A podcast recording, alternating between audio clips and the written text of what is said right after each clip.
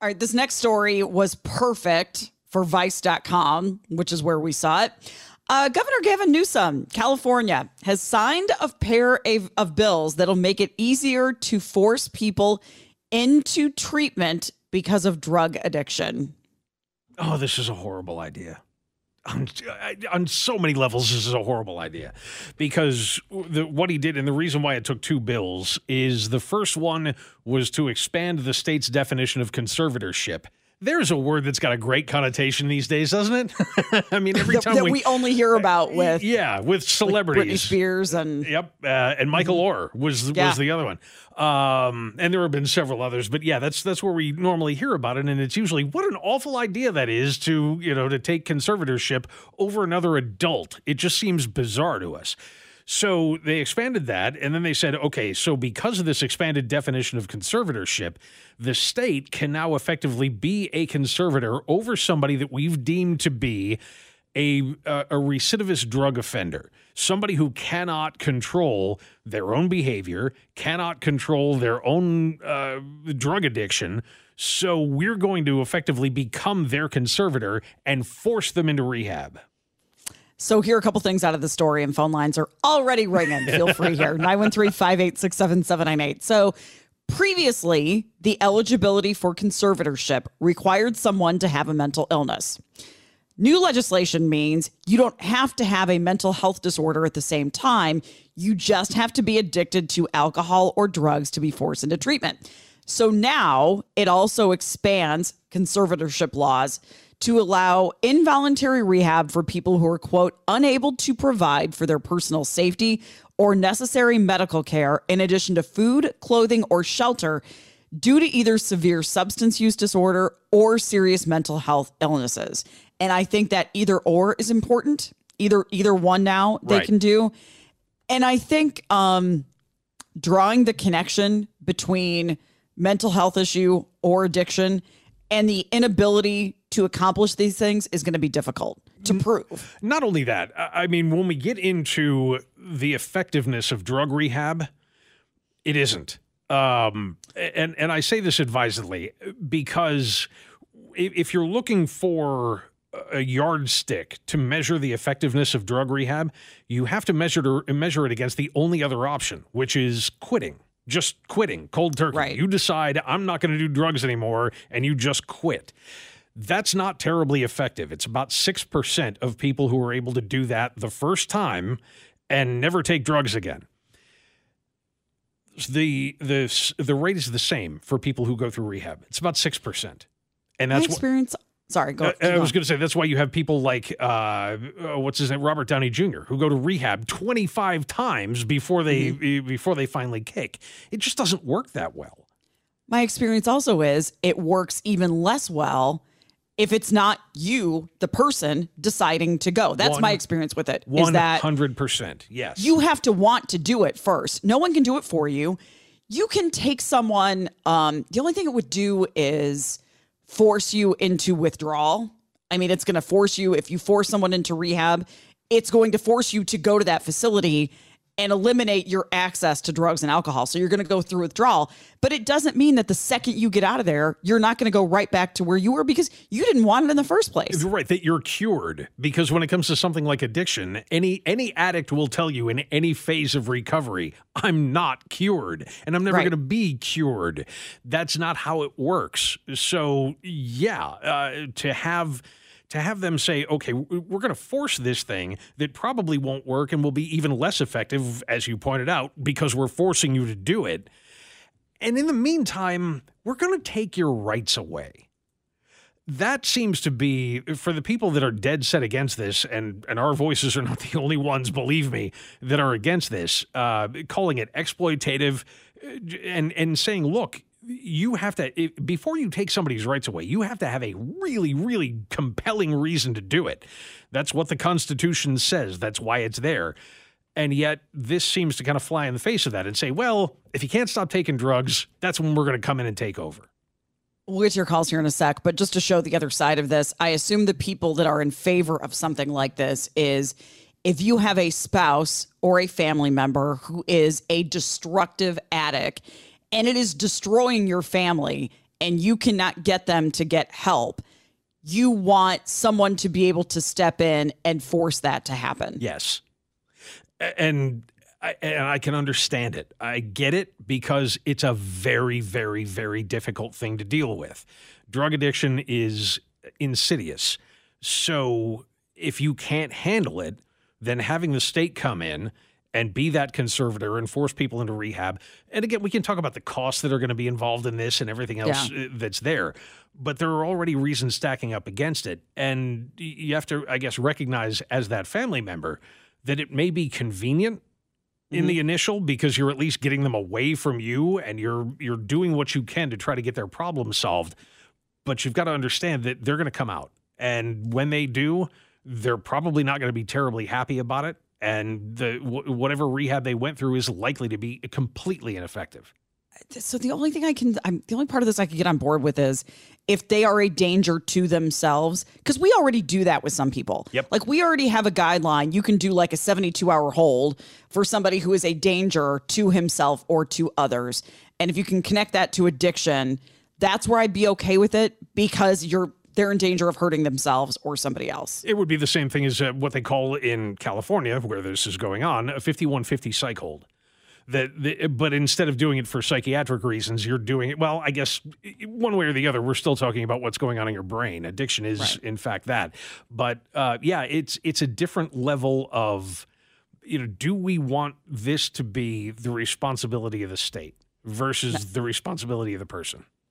Opinions are coming in all over the place. Feel free to get in here. Let's get to Ashley in KCK. Hello, Ashley. Hi, guys. Okay.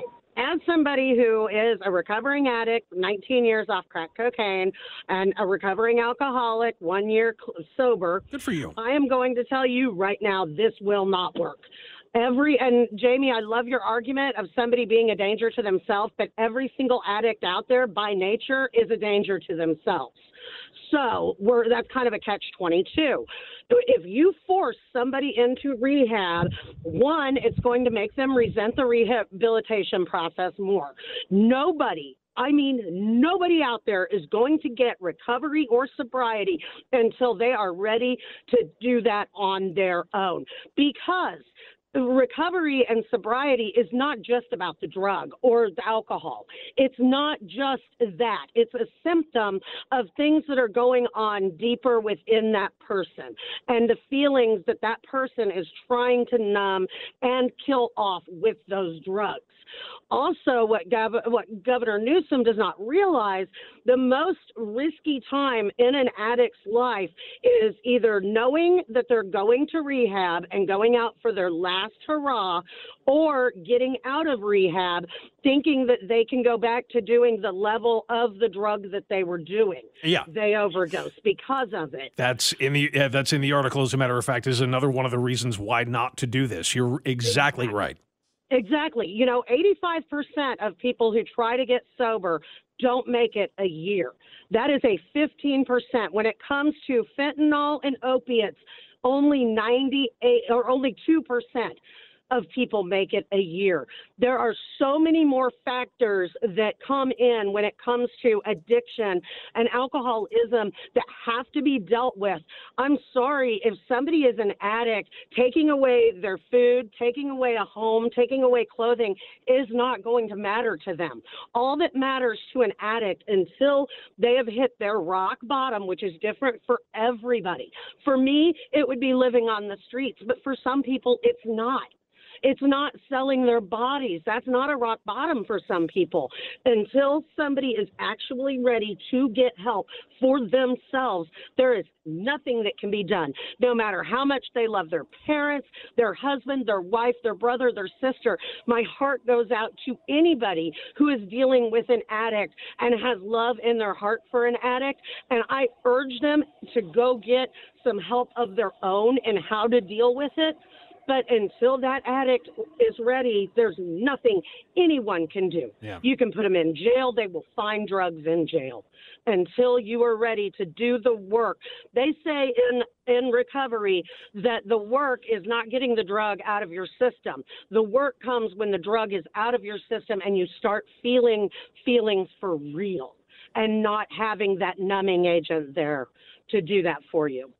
Glad you did it. And Ashley, thank you so much. Uh, very candid. And, you know, Lord save us from the people who mean well. You know, I yeah, appreciate exactly. the call. Thanks, Ashley. Thanks, Ashley. In. I want to read a text we just got um, because I, what I'm curious about a little bit is those of you that are in favor of this. I think John and I are both kind of on the side of we see the pitfalls here, but I, I, it passed for a reason. I mean, it got through the legislature for a reason. Yeah. Texter just said, for some people like my sister, this is very much needed. She has been in and out of rehab more than a dozen times in the last year and is 23% liver failure due to alcoholism. Uh, she said, My sister had assaulted strangers in public and caused a ripple in our family. And I feel for it because it's in my family too. Um, and Mine the too, other thing yeah. I think about is if this is a member of your household, it's hard to kick that person out of your house if this is like because I know married couples that you know one one spouse or the other is a destructive alcoholic or drug addict, it's hard to kick them out. It's hard to have that moment of saying you have to get out of the house. You cannot be here anymore.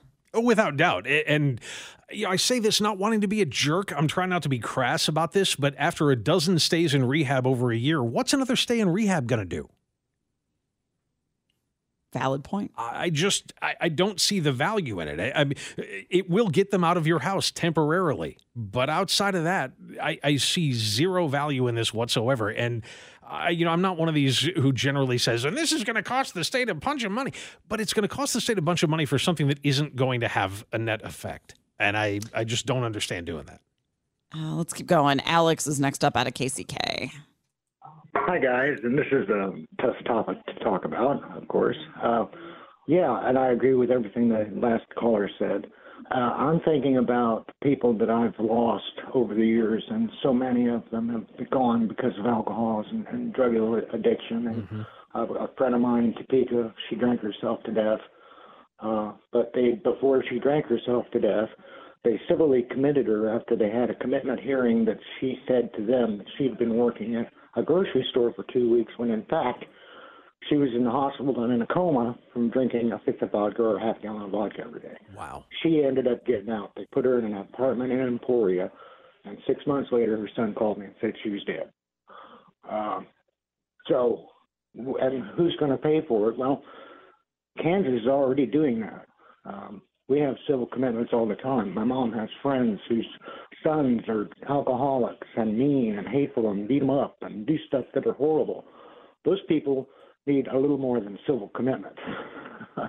yeah. But um, you know, and again, it all comes back to why do they really need that law? I mean, civil commitment has been juris doctrine for a long time, so that's kind of weird. You know, yeah. It's like the remember when you, you see the shows, the hot seat, you know, and the they come in and they say we're doing an intervention. you know, sure. They can back that up with civil commitment.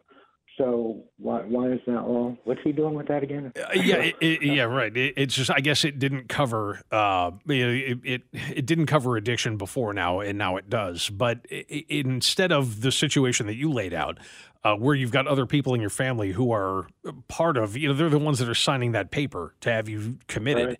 Uh, in this case, it's going to be the state of California that does it.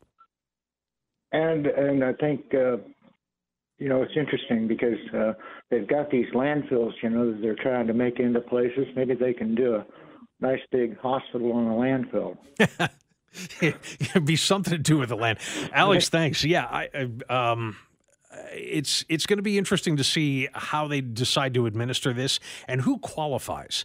I mean, at what level do you have to show poor behavior before they say, okay, you obviously can't handle yourself out in the real world, so we're going to put you away for six weeks in a rehab? I mean, my guess is there are some quantitative metrics that you could use a little bit out of that list. I mean, people who are unable to provide for their personal safety or necessary medical care, in addition to food, clothing, or shelter. I mean, somebody just asked on the text line, is this to combat the homelessness epidemic? Or is this going to be because I mean, think about somebody who's homeless, no shelter, hard to provide clothing and food and necessary medical care is that seems like the first place you're going to look. Yeah, and even that's a temporary fix because again, you're taking those people. Let's say that that's accurate, and mm-hmm. you go and you do a sweep of the homeless community, and anybody that's there and clearly has addiction problems. Okay, you send them off to rehab for six weeks. Six weeks later, they get out. There's with you know they may have been clean for six weeks, but they get out. They're still homeless So then are they going to provide follow up aftercare services or whatever it is that comes after that? Yeah, to, uh, they, to take care of they would almost have to uh, it, because if you don't, all you're asking for is for them to go right back to the homeless camp that they were in before they left and start doing drugs again. 913 586 7798. If you have experience with this on one side or the other, give us a call. Get to more of your comments next on KMBZ. So we're talking about California now with legislation that can force alcoholics under some conditions and drug addicts under some conditions to get rehab. Seems like an appropriate time to do this story out of ABC News, kind of confirming what we already knew about the pandemic, but it's worse than we thought. Uh, let's see. Doctors now say excessive drinking during the pandemic has led to skyrocketing rates of alcohol associated liver disease to the point of needing transplants. Uh, those in need of a new liver are up higher than ever before, with some transplant centers seeing double the number of patients needing transplants compared to pre pandemic levels. Wow. Holy cow.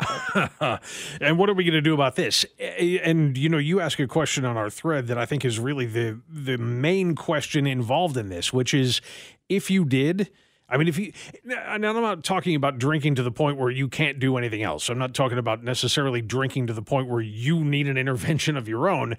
But if you just increase that level, did you decrease it later? Right. And I think that's that's some of the difficulty is that once you although liver damage I, doesn't go away. Right. Yeah. That's part of the problem too. And that once you traditionally, once you start drinking more, you don't it takes a while before you drink less. Mm-hmm. Like usually you get used to drinking more. Your friend group drinks more and you're in with your friends and it's harder to back off. You don't traditionally back off. The stats in this are um, scary too because of the age. Historically, patients needing liver transplants were older men in their 60s. Now, patients needing transplants are often in their 20s and 30s. Wow. And there has been an increase in the number of women needing transplants. That second stat holds true with what we've heard lately. We've got increasing rates of women with alcoholism and, and alcohol disease. But you have people in their 20s and 30s needing liver transplants because they're drinking themselves to death. It's that's unbelievable. I that's uh, I, I, mean I believe it. I believe their numbers, but it's unbelievable that you would have somebody that young.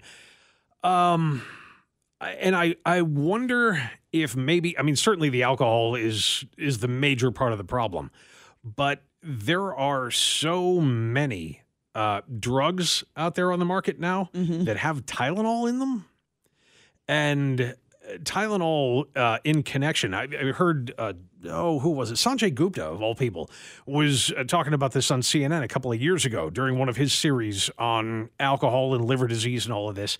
And he said that in combination, that they multiply the effect. So if okay. you if you have a few drinks and you start to get the, the headache that goes along with that, and you pop a couple of Tylenol, whatever the effect that that Tylenol would have on your liver and whatever effect the alcohol would have, multiply each other. It gets a lot worse than if you had just done those things separate from each other.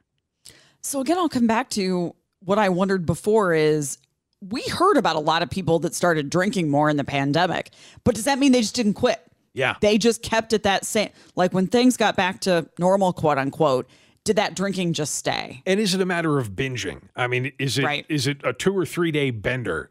You know, where where you just wait for the weekend to come and then just have at it, or maybe you don't wait for the weekend to come and just have at it. That it's a, uh, which is another thing they say is really terrible for you, is to drink all day for a couple of days in a row. Mm-hmm. Even if you wait a couple of weeks in between, it doesn't really make any difference. That kind of binging still, the, the damage that that does is, like we said before, it's not going to go away. And if you didn't back off the alcohol at some point, why didn't you? What what was it that made you keep going? Let's go to Steve in North Kansas City. Let's talk about this one. Hey, Steve. Well, what I wanted to mention was what this is is really a an unexpected, should have been anticipated cost of the lockdowns that we we we experienced. But there is so much, you know, cost that is involved in that. I mean, when you look at our kids' education, child molestation was off the wall, guys getting drunk, not knowing what to do with themselves. The cost of the lockdowns just were just they went everywhere. There was like a, tentacles that went into our society, and and have really damaged our society. Uh, the other thing is, at some point, you need to do, uh, you know, a show on on really the effectiveness of the vaccines because people got the vaccine still. We're got not going to do that. No, no, we're, We're not, not gonna playing do that, game. Steve. And and as far Well, as you should. are, are you trying are you trying to say that somebody became a child molester because they had to stay home? No, not that. It's just that the kids were were stuck at home or given over to child care, and and they were more vulnerable. And so, and So you think there's a bunch of people that are just waiting to become child molesters and they're waiting for the opportunity to come? That's that's crazy, Steve. Well, come now on. here's the other thing. No, no, no, no. Now here's the other thing. Oh, it's not crazy. Okay, so how long would you have to be alone with a kid before you became a molester? No, no. Here's the point. Oh, no, I want an answer to that. I, I would like to know because you're the one that posited. Well, the kids were home all the time, so of course you know they were vulnerable. How long would you have to stay with one before you became a molester? It's not that. When kids don't have much to You're do, right. It's not. No, no. Here's the thing. They're getting porn on their cell phones. So And what? neighborhood kids who are 14 or 15 are looking at like 18 year 8 year old girl across the street. That's you know the most likely you know predator of an 8 or 9 year old child is an older kid. Steve, I was on your side for half a second. For half a second, I was because there was a fear. Hold on a second. Let me tell you. There was a fear during the pandemic with kids being at home. It's schools that are mandatory reporters and schools that usually notice the first time there's child abuse at home. We talked about this with domestic violence. And so we worried that with everyone being kind of stuck at home, domestic violence rates were going to go up and child abuse rates were going to go up. But then you lost me again. yeah. Well, that it, it did happen though, because according, know. according, living in according, homes, according to whom? well, kids that live in homes where there's civil, you know, you know, unrest. I mean, I mean, where where they're where they're subjected uh, to domestic abuse, are, are getting a lot more of it when they're when they're stuck in Who home. said that child molestation skyrocketed? I don't know. I, I'm just You don't. you. I, I'm shocked. Well, then you know, take a look at it, because uh, you know, there's a lot of there are a lot of, of, of effects of lockdowns. Yes, there are, but that's not one of them. Steve, thanks for the call, but no. Um, I, I'm yeah. I, I don't want to play the vaccine game anymore. Please, can we not do that? again, I, I will give you domestic violence rates. Well, I don't know if rates went up, but the fear is that that was going to happen and, and that reporting was going to be less because people didn't have anywhere to go. We don't have the stats on that yet. And I'm not having the vaccine conversation any more than I have to. I just, you know, the platitudes of, oh, yeah, well, this skyrocketed during the pandemic. Yeah, who says it skyrocketed? Show me the numbers, and nobody ever does. Um, so, yeah, I, I understand you've got a, uh, an axe to grind. I, I'm not really sure exactly what it is, but it doesn't really matter. Phone lines are ringing. Again, the original topic here was alcohol abuse going up as a result of the pandemic to the point that, again, we have people in their 20s and 30s now needing liver transplants more than ever before. Have to get to a break. Get to your calls next on KMBZ. Transplant centers across the U.S. are reporting more patients in need of a new liver than ever before, sometimes seeing double the number of patients needing transplants compared to pre pandemic levels. Alcohol abuse in the pandemic skyrocketed and has not tapered off. Yeah, and uh, we'll go back to the phones on that if you want to jump in 913 586 7798. What have you noticed, not only with yourself, but with that friend group? I mean, are, are you seeing things that may have been habits that we developed to try to get through whatever was going on three years ago? Uh, and what still happens now in terms of, you know, drinking habits and other things like that? We'll go to Mike in Kansas City up next. Hey, Mike. Me? Yeah, you. Oh, hi. Hi, Mike. Yeah, it's real simple. Uh, you know, like when I was a kid, I'm I'm I'm in my fifties now. When I was a kid, I grew up at Kansas State University, big party town. Well, everybody went to the bars back then to drink. I didn't drink at home. I never had alcohol in my house ever. And uh, over the years, you know, they've cracked down on drinking and driving, so people really don't go out and meet in bars anymore. They turn to, uh, you know, your dating sites and all that. But what I'm getting at is the uh, pandemic kind of made it worse because everybody quit going to bars even more and stuff, and they just kind of drink at home. And drinking at home nobody makes fun of you when you're a big drunk, you know, and that's kind of there's no control over it now. now. I mean, I, I know I know people that are that way, you know. I know people that were real drunks when we were kids, and people made fun of them, and they're not drunks now, you know. I yeah. Mean, they, there's no shame in it anymore. There, there is less of an audience at home. Yeah, there, there's no doubt about that. Um, yeah, party well, everybody has alcohol at their house now. Eh, well, you and you, you make a point there. Eh, you know, the idea that uh, if you get used to drinking at home, the way that you would go out and drink at bars, well, you're always home. So, is there any difference between a Friday night and a Tuesday night at that point? Well, there's a big difference if you're out looking for a date or something. Oh yeah, no, but that's what I mean. Smashed, nobody's going to control you. But if you're right. out looking for a date, you're not going to get smashed trying to impress, you know, a lady or or vice versa, whatever. I'm laughing at the term "out looking for a date." You, right. I I always get smashed try to try to impress the ladies. That's they love that. well, I'm married now. oh, know? there you go. Yeah. Um, eh, now, have you found that your own habits changed at all? Do what? Have you found that your own habits changed at all over the last three years? Oh yeah. Oh yeah, definitely. Have you? Yeah. Are, are, you back to normal now, or or are you no. still? Okay. No, I, I used to go to the gym all the time. I'm not a gym rat, nothing like that. Yeah. Uh, you know that that ruined that, and uh, it's, I'm still going to the gym, but I don't have the I don't have the drive that I used to anymore. But it, it's changed everything in life. Actually, I mean, it, it really has. I, I can't put my finger on everything, but it's totally changed life. And I do know people drink more than they used to. Definitely. Got it. All right. I mean, the numbers show it. Yeah, Mike, thank you. Thanks a lot for the telephone call. Um, I'm just thinking about my friend group for a second. Most of us in like our mid 30s to early 50s and I can't think of it. And it's it's a pretty social group that we, you know, regular basis, a couple times a week, two times a week, people get out and get together. And I want to come back to that, um, like whether your friends would make fun of you kind of thing and whether that contributed here somewhere. I don't think there's a single one of us that has an alcohol problem. We're just we're all just social drinkers. But I think if somebody was developing one, it's not like it would be a um like we make fun of them. It's a hey, we're concerned thing. I think the first time somebody showed signs of like this is getting to be a serious thing, there wouldn't be an intervention, but it would be obvious and and we'd all kind of jump in and get concerned. So yeah, uh, uh, right. Well, and and that yeah was would have been much more difficult during the lockdown than it is now. Except that we were all. I mean, we were the bubble. We were yeah. each other's bubble, mm-hmm. and so.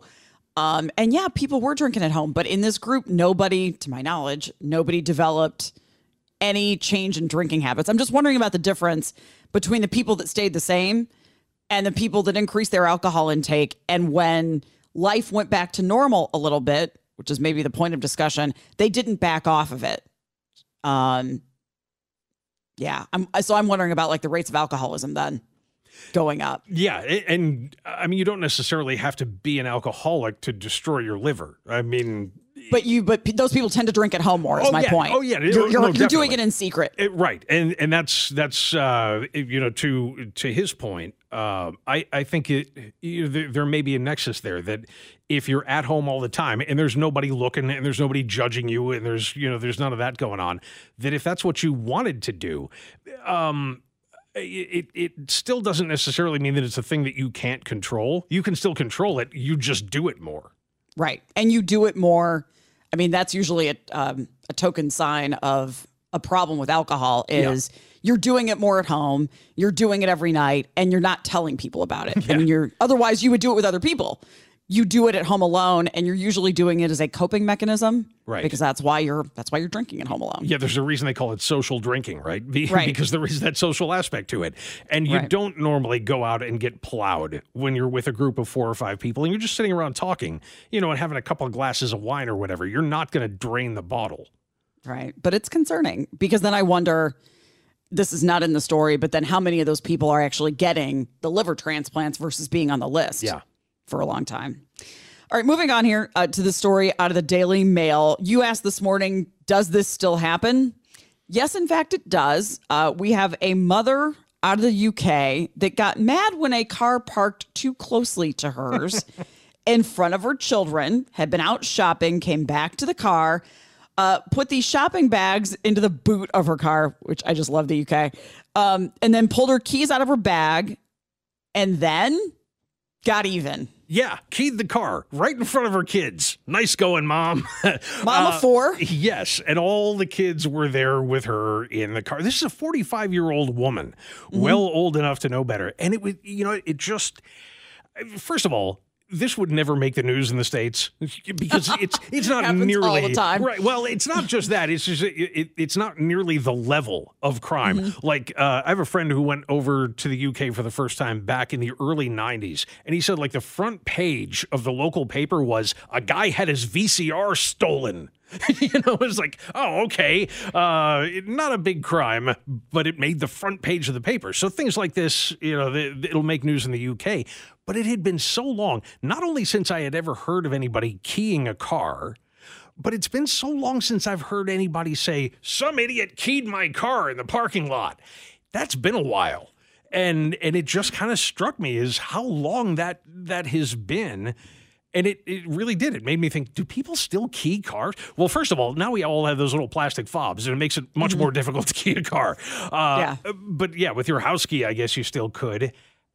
I wonder if it, it's one of those things that just it happens so much that people don't even bother talking about it anymore, or is it really one of those things that it's almost like um, prank phone calls? now, yeah. you know, prank phone calls used to yeah. happen all the time. Now everybody has caller ID, and you can't. It's no fun. You're going to get caught. You know you're going to get caught. So nobody does it anymore. There is a big um, mark on the driver's side of my Honda sitting outside. Oh. Um, it was not parked too closely. So I'm very paranoid about being hit now because I've had I've had three really big incidents since I've had this car. Two in which the car was smashed. So I get really picky about where I park it. So I know I was I'm always like right in the middle of the lines and I came out one night and somebody had just taken their key like stem to stern so to speak and just absolutely went down the side. Oh. And there was no way to uh, it's just going to be there now forever. So it definitely does happen.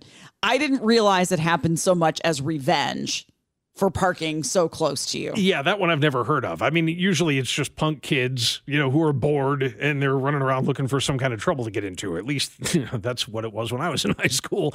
Uh, so yeah, I, would never heard of somebody doing it for revenge either. But yeah, it's such an oddity. So if if it's happened to you, if you're one of the unlucky ones like Jamie who has had your car keyed.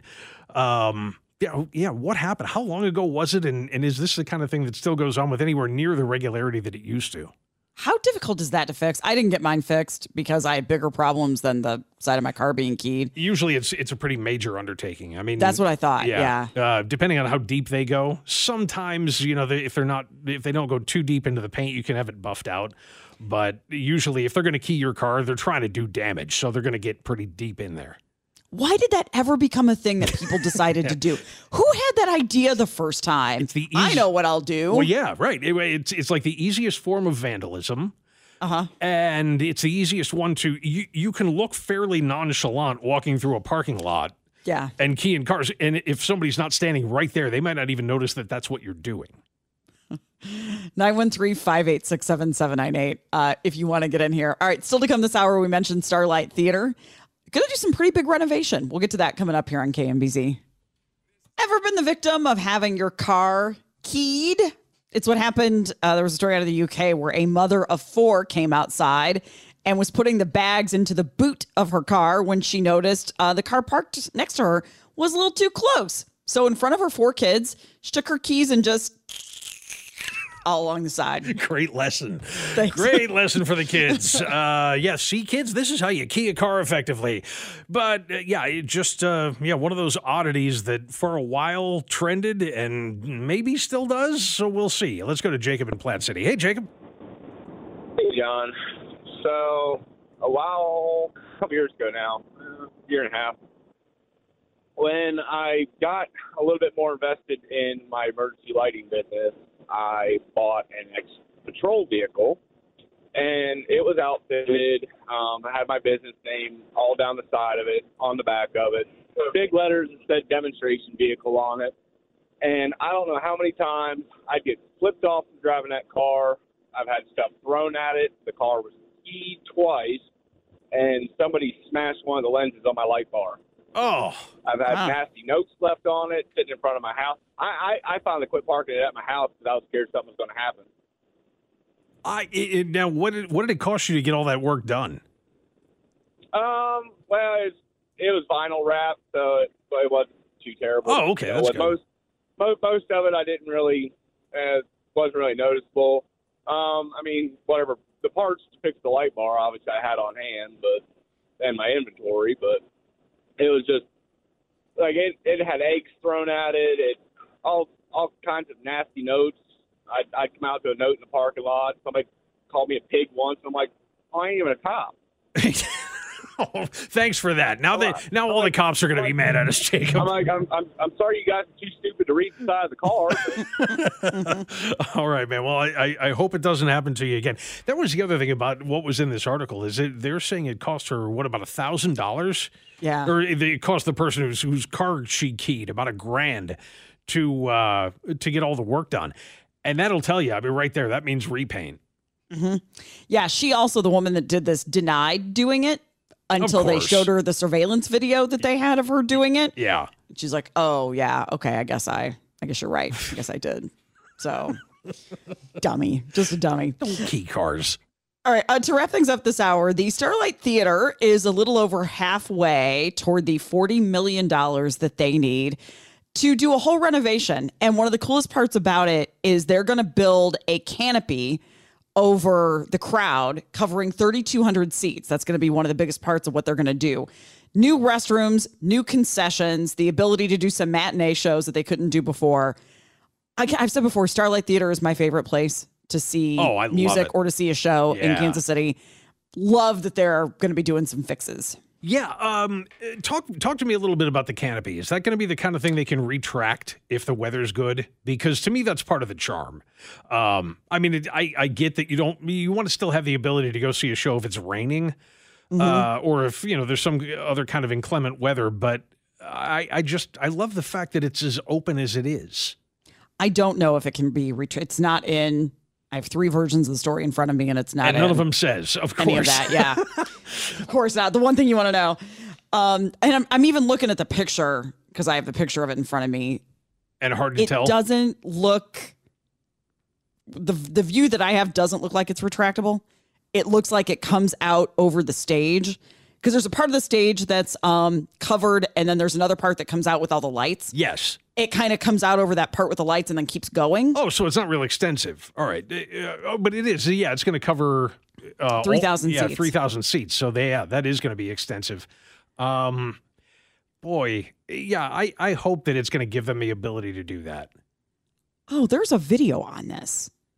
Oh, I'm on the Channel 5 version. Oh, it's the Channel 5 video. They're, they've put out a video that shows exactly what they're going to do, but I can't watch it and be on the air at the same time um, because that would be difficult. It's their first major capital campaign in 20 years, which is significant. Um, you know, you've never had shade there when you've gone to see anything. It's always just been out in the sun. So that's kind of nice. They said it'll allow for summer Broadway matinees. Sun must have been too hot before. Which makes sense To do it, Yeah, Uh, and and so for that reason, right? If it started to get yeah, because uh, when we went, well, the first time I went was not that long ago. Uh, it went uh, Barenaked Ladies, yeah, um, Mm-hmm. and even there, it was middle of summer. Um, so for yeah, for the first little while, it was pretty rough, but then when the sun went down, it cooled off quite a bit.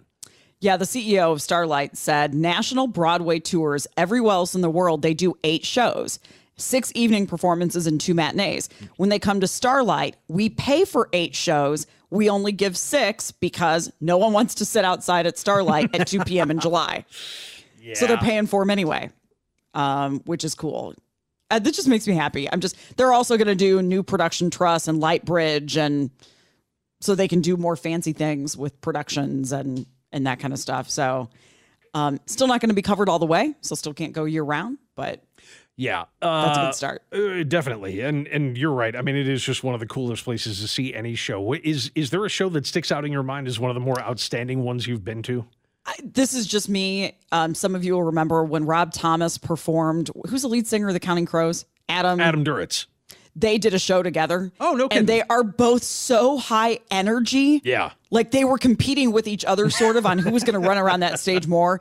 It was great. Rob Thomas by himself is great. That's that's one of the more memorable uh, memorable ones to me, did, probably six or seven years ago. Did they do all of the stuff? I mean, was was Rob Thomas doing Matchbox Twenty songs, yeah. and Adam Duritz was doing Counting Crows songs, and, and they did each other's. Oh, oh, like they chimed cool. it on each other's, which yeah. was kind of cool. The, so I, the one thing I haven't done yet is see a play there, and I'd kind of like to.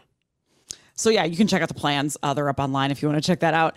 All right, Rangers want to stop with the love locks at the Grand Canyon. We've got them here too uh, on the Missouri River. We'll get those get to that story coming up here on KMBZ.